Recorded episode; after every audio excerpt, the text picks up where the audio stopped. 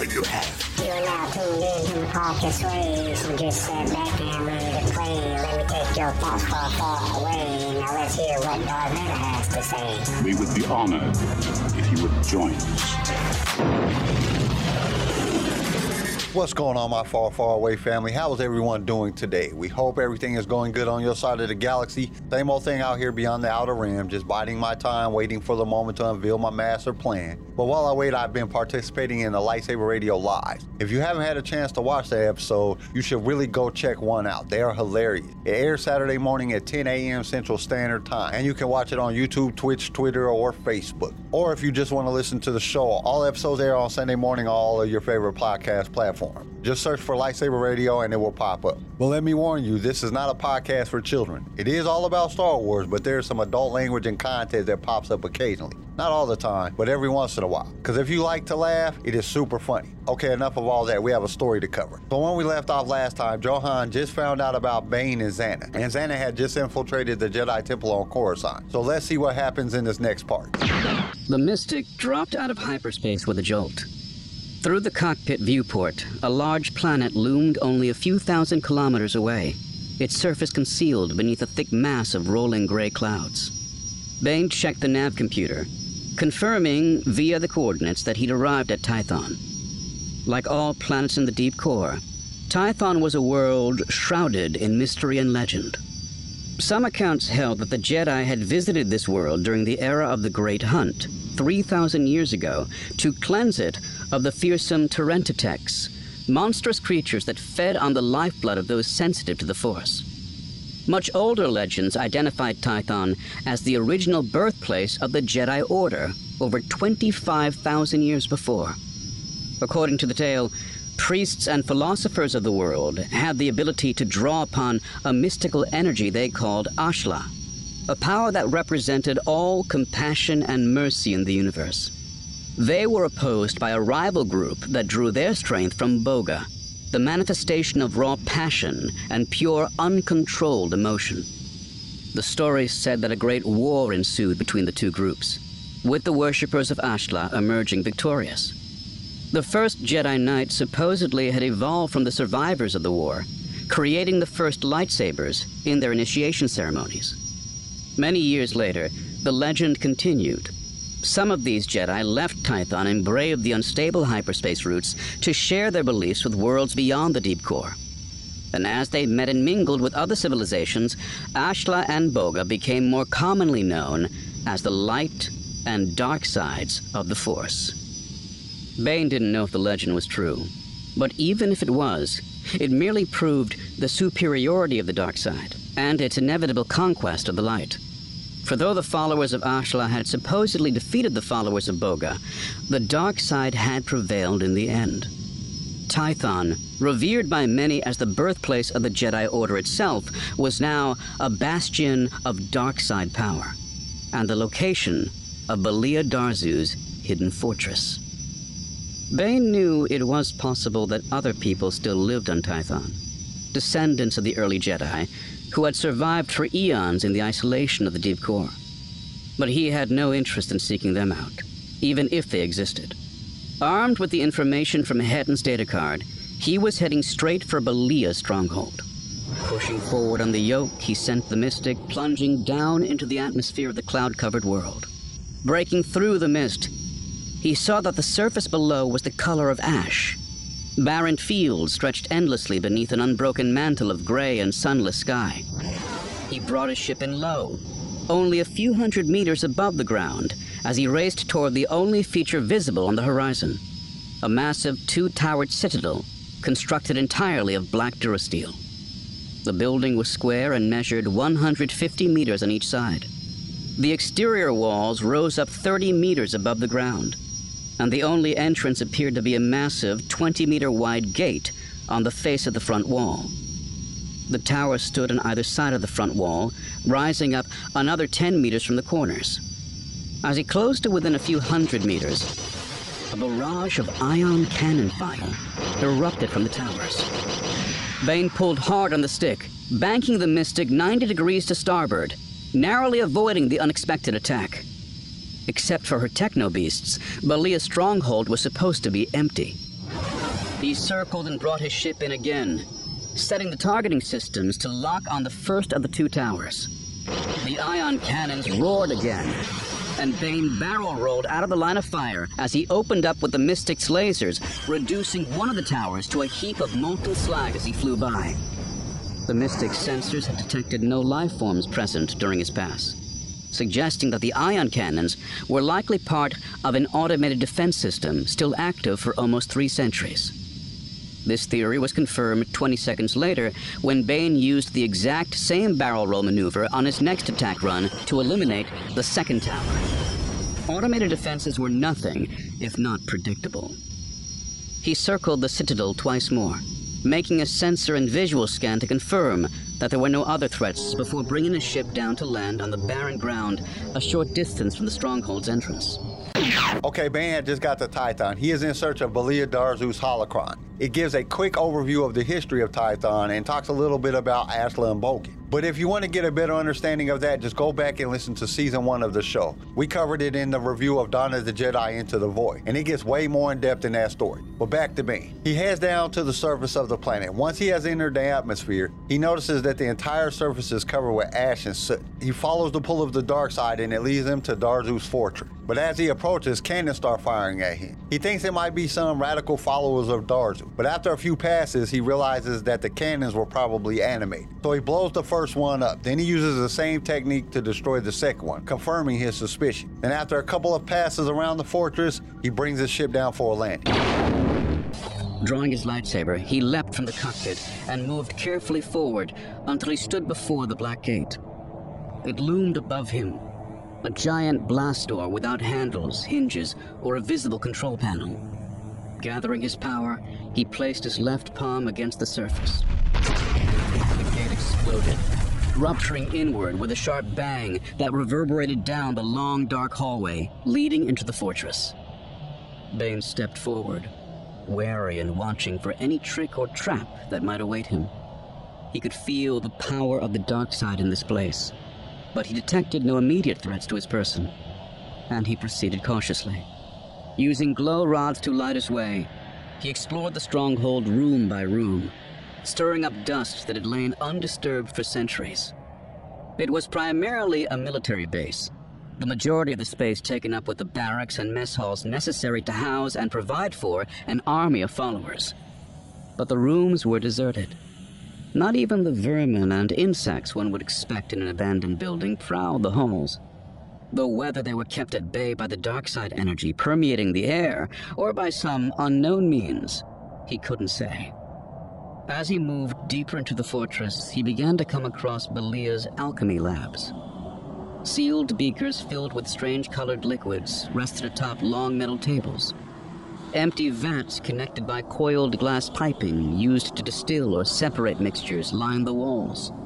In one room, the hearts and brains of a dozen different species floated in specimen bottles, preserved forever in clear embalming fluid. Another lab contained notes and sketches tracking Belia's efforts to transform living creatures into organic droid hybrids. Bane paused at these, glancing through them briefly before continuing on his way. He was unable to make sense of the cryptic scrawl. He needed to find Belia's archives, and hopefully, the holocron, where she had stored all her knowledge, if he was to comprehend her experiments. Near the back of the building, he came upon a narrow set of stairs, leading down to the underground levels. One thing Hetton's research had not provided was a map of the stronghold's interior, but he could feel the power emanating from beneath him. There was little doubt that the source of the dark side energies, hanging like smoke in the air of every room and hallway of the fortress, was located at the bottom of the steps. It was here, Bane knew, that he would find Belia's inner sanctum. He crept down the stairs. At the bottom was another long, narrow hall, and at the end of this corridor was a small, archaic wooden door. A sliver of pale fluorescent light shone out from beneath. Unlike the floor above, Bane realized, generators were still providing power to the room beyond. Another sign that it was of critical importance. Bane approached the door, pausing at the threshold. He was unable to get any sense of what awaited him on the other side. His force awareness was overwhelmed by a great concentration of dark side power. Taking a deep breath, he gently pushed open the door and stared in fascinated horror. At this point, he is standing in front of a very large door. This door has no handles, levels, or control panel, so Bane uses the force to blast it open. As he enters the fortress, he notices the raw power of the dark side, but he felt no immediate threats. It looked as if there was no one at home, so he starts searching for the holocron. He ventures room to room with no luck. Okay, wait just a minute. A Sith holocron should be radiating dark side energy, so why didn't he just use the Force to go straight to it? See, this is why I think that some authors just be writing stuff to fill in sections, because sometimes things just don't make any sense. Bane can use the Force to find one holocron on a jungle planet that is far, far away, but he can't use it to find one in a palace Anyway, he goes room for room searching for the holocron. So as he gets down to the lower levels of the fortress, he sees Darzu's alchemy labs. This is another place that I have to suggest that you go back to season one and listen to it. It explains force alchemy in a lot more detail in that story. Then it says something about hearts and brains. They are preserved in containers in one room. This had to be the oldest remains of beings in all the known galaxy. Now that's just so gross. Oh my god, the smell. It had to smell so bad in that part of the fortress. Have you ever read or seen something on TV, but for some reason it is like you can smell it, like it is actually there in the room with you? That's how I felt when I heard this part. But Bane finally finds the bottom of the fortress. He knows this is where the holocron is. As he approaches the door of the lower sanctum, he notices that there was a light coming from under the door. Generators must still be providing power to this room. Okay, are you telling me that these generators have been running for all these years? What is this generator powered by the force? How did it not run out of gas? I'm just saying, no generator can run that long. But Bane walks up to the door and pushes it open and just stands there looking at what lies on the other side. The chamber beyond was enormous, at least 50 meters long and easily 20 wide. Standing alone in the center was a pedestal, atop of which rested a small, familiar four sided pyramid, the holocron of Belia Darzu. Yet this was not what had grabbed Bane's attention.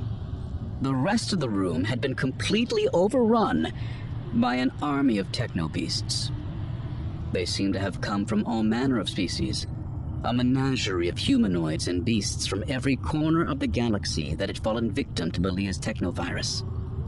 Once a mutated combination of flesh and technology, most of the techno beast's living tissue had long since rotted and fallen away. What remained were desiccated strands of skin and sinew clinging to bone, supported and held together by rods, wires, and twisted scraps of metal. The arms and hands of those creatures that had walked on two legs in life had been transformed into flat, jagged blades extending from their elbows. The larger creatures, like the techno beast Bantha he saw across the room, or the Rancor near the pedestal in the center, had become machines of war, with blaster cannons fused to their shoulders and their hides replaced with spiked plated armor.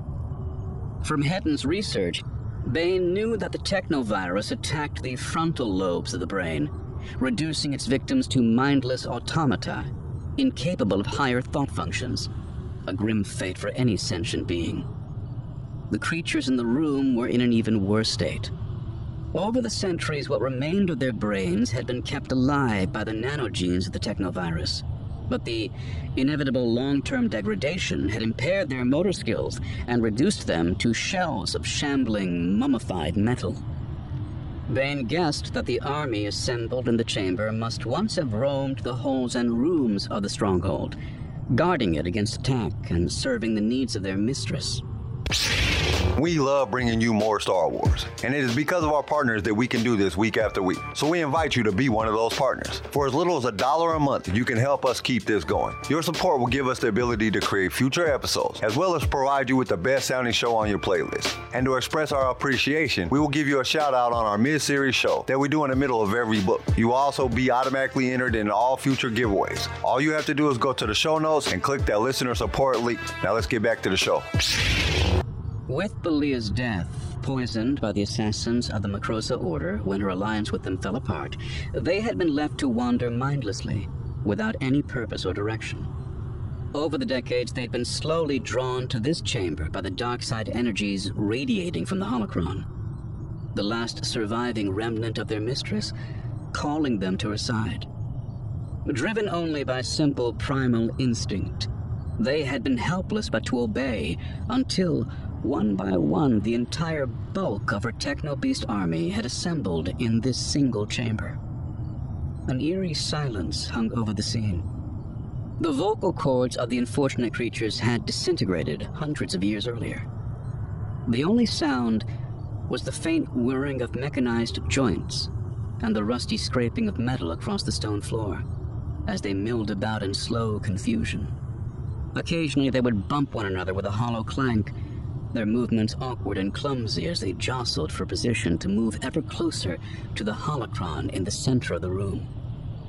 But though they were clearly drawn to it, none dared to come within three meters of its pedestal. Instead, they congregated in a loose, scuffling circle, an army of the living dead, awaiting orders that would never come. Bane stepped into the room, lightsaber drawn. The techno beasts ignored his presence, their attention focused only on the holocron. He made his way slowly through their legions, trying to estimate their number as he edged ever closer to the center of the room. Fifty? A hundred? It was impossible to count. Their bodies of rusted metal and mummified flesh all seemed to blend together into a single ghastly mass. Reaching the pedestal at the heart of their numbers, he paused, uncertain what would happen when he reached out to claim the holocron as his own. Would the creatures bow down before him as their new master? Or would they fall upon him in single minded fury to protect the idol they worshipped? There was only one way to find out. As his fingers closed over the holocron, he heard a noise that caused him to pull his hand back with a start. It sounded like the moan of a long dead god rising from the grave. A hundred mechanized limbs sprang to action with an angry hum as the monsters swarmed over him. Okay, in the middle of the room was Belia's holocron. It was sitting upon a pedestal, but that pedestal was surrounded by techno beasts, and it was like they were guarding the holocron. Now, this seems like a good place to explain what a techno beast is. Wikipedia defines a techno beast as part machine, part organic Sith spawn mutant. They were created by infecting living organisms with nanogene spores, a technovirus developed through Sith alchemy and a force technique called mechu-deru. The virus grew metallic tumors all over a victim's body, lobotomizing their brains and transforming them into weaponized cyborgs. Living subjects from a number of different species were infected by the virus, and that describes what Bane just saw. All kinds of different species of techno beasts, but these specimens had something wrong with them. All of the flesh parts had decayed, leaving all the metal parts and just some skin. From their elbows to their hands had become blades, and the rancor that was by the holocron had cannons on his shoulder. So basically, the worst situation you could imagine. But after Darzu was poisoned by our followers, they were slowly drawn to the holocron. But with no one to take care of them, they had just been degrading and falling apart. But one thing that caught my attention none of them would go within three meters of the holocron. I wonder why this is. It never really explains. But Bane slowly made his way through them to the pedestal. When he reached out to grab the holocron, there was a sound and they lashed out at him.